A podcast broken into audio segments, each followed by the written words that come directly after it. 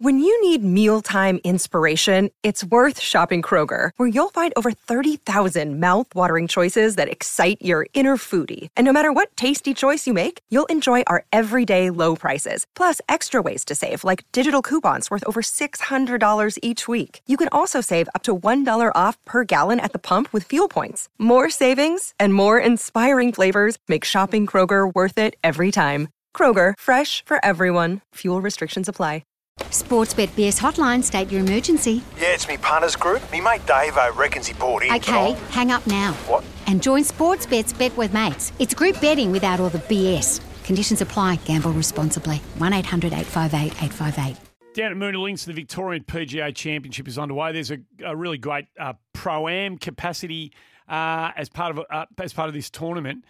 And a bloke who I'm led to believe might have been able to pursue a professional career in golf. What? Yes, plays key forward for your football club. That's how good he was, I'm told, as a junior golfer.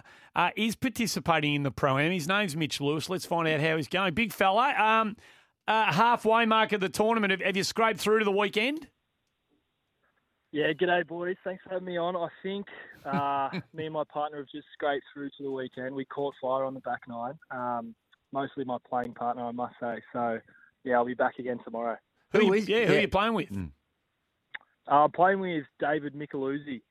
Um, and oh boy, he can play.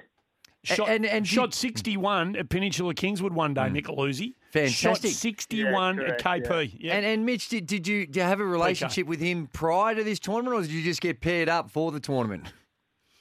Yeah, so um, I'm a member at Peninsula Kingswood as well, so we've crossed paths a few times.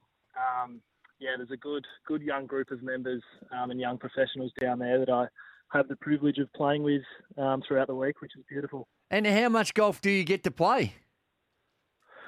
Uh, during the off season, heaps. Like I train in the morning, um, and then you can pretty much find me um, out on the golf course in the afternoon. Um, during the season, it probably goes down to about once a week. There's a there's a strong contingency of hawks that love getting out on the golf course, so um, any chance I can. And what do you play off? Uh, oh, I'm in I'm in some pretty bad form at the moment. I've gone out to two.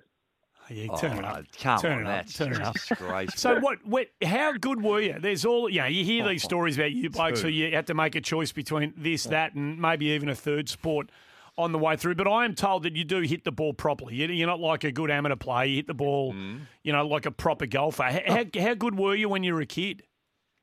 Nah, in all honesty, I, I was nowhere near it. Like these these guys are on a completely different level.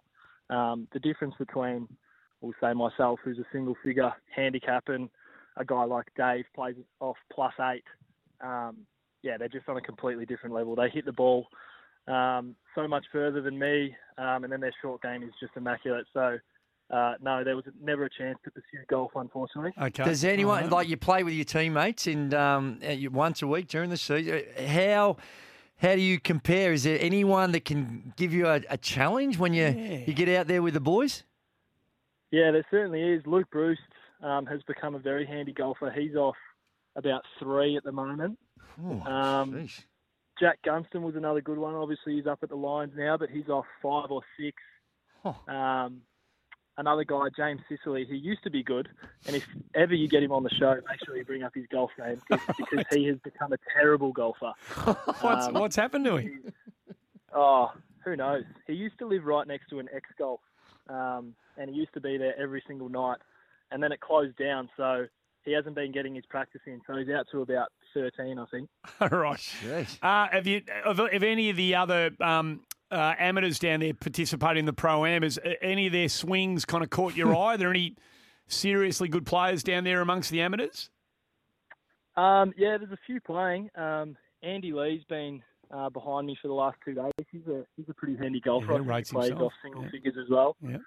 Um, I played with Harry Morrison, um, obviously a teammate of mine. He he's hit the ball pretty well. Plays off around 14, 15. So um, yeah, there's a few guys down here. Glenn Maxwell's probably the other one that gives it a nudge. He does give it a rip. So, um, so that's that. Um, you, hopefully, you, you get to go around on, on Saturday, Sunday, and the weather's friendly to you. It can that, that course can be tough at the best of times down there, but if it starts blowing, Mitch, it can be pretty hard work. Yeah, for sure. I can't hit a low ball either, so I'll definitely struggle when the wind picks up. Where are you at with your footy at the moment? Obviously, you know, Hawthorn supporters have been completely um, stoked with your development and you, you know, you're emerging obviously into a you know a real key for that footy club. Where are you at with your with your off season slash pre season?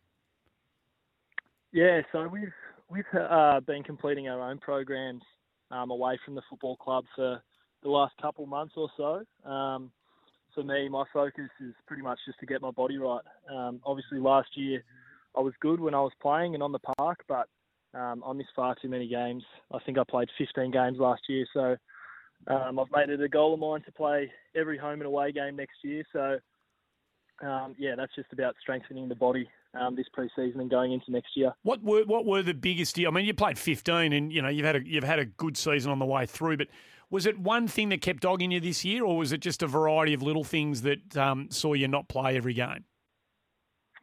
Yeah, it was. Um, I I hurt my knee in a Collingwood game just before the mid-season bye, um, and that was that was a bit of a PCL injury. Didn't require any surgery or anything like that, but um, it just inhibited my ability to get up to top speed. So for the rest of the year, I pretty much could only run at sort of 85%, um, which was quite hindering. And um, then, yeah, I think I heard it again in the St Kilda game, which was my last game for the year. Hey, Mitch, you, you, you undersell yourself a little bit when you say, well, you're, you're, you're good. I think your improvement oh, no. this season yeah. for, for my untrained eye was great. You were playing fantastic, and there seemed to be a, a very significant – uh, improvement from what we'd seen previously. Was there is there an explanation for that, or is it just one of those natural improvement things, particularly from a, a coaching point of view? Was the different voice did that have eh, with, that any part of the explanation for why we saw that jump in form? Um, yeah, it's sort of hard to put a put a finger on it. Um, I completed a pretty solid pre-season leading into last year. Um, was able to strengthen the body up a little bit. And um, you know, Mitch was huge in coming in in as the head coach and instilling a lot of belief in me.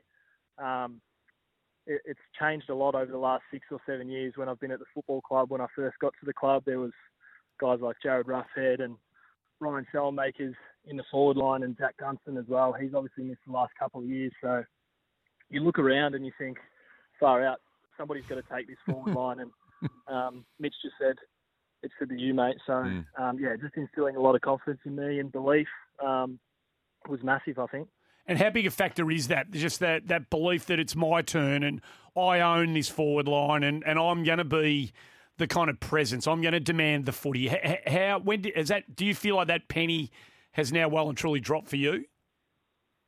Yeah, hundred um, percent.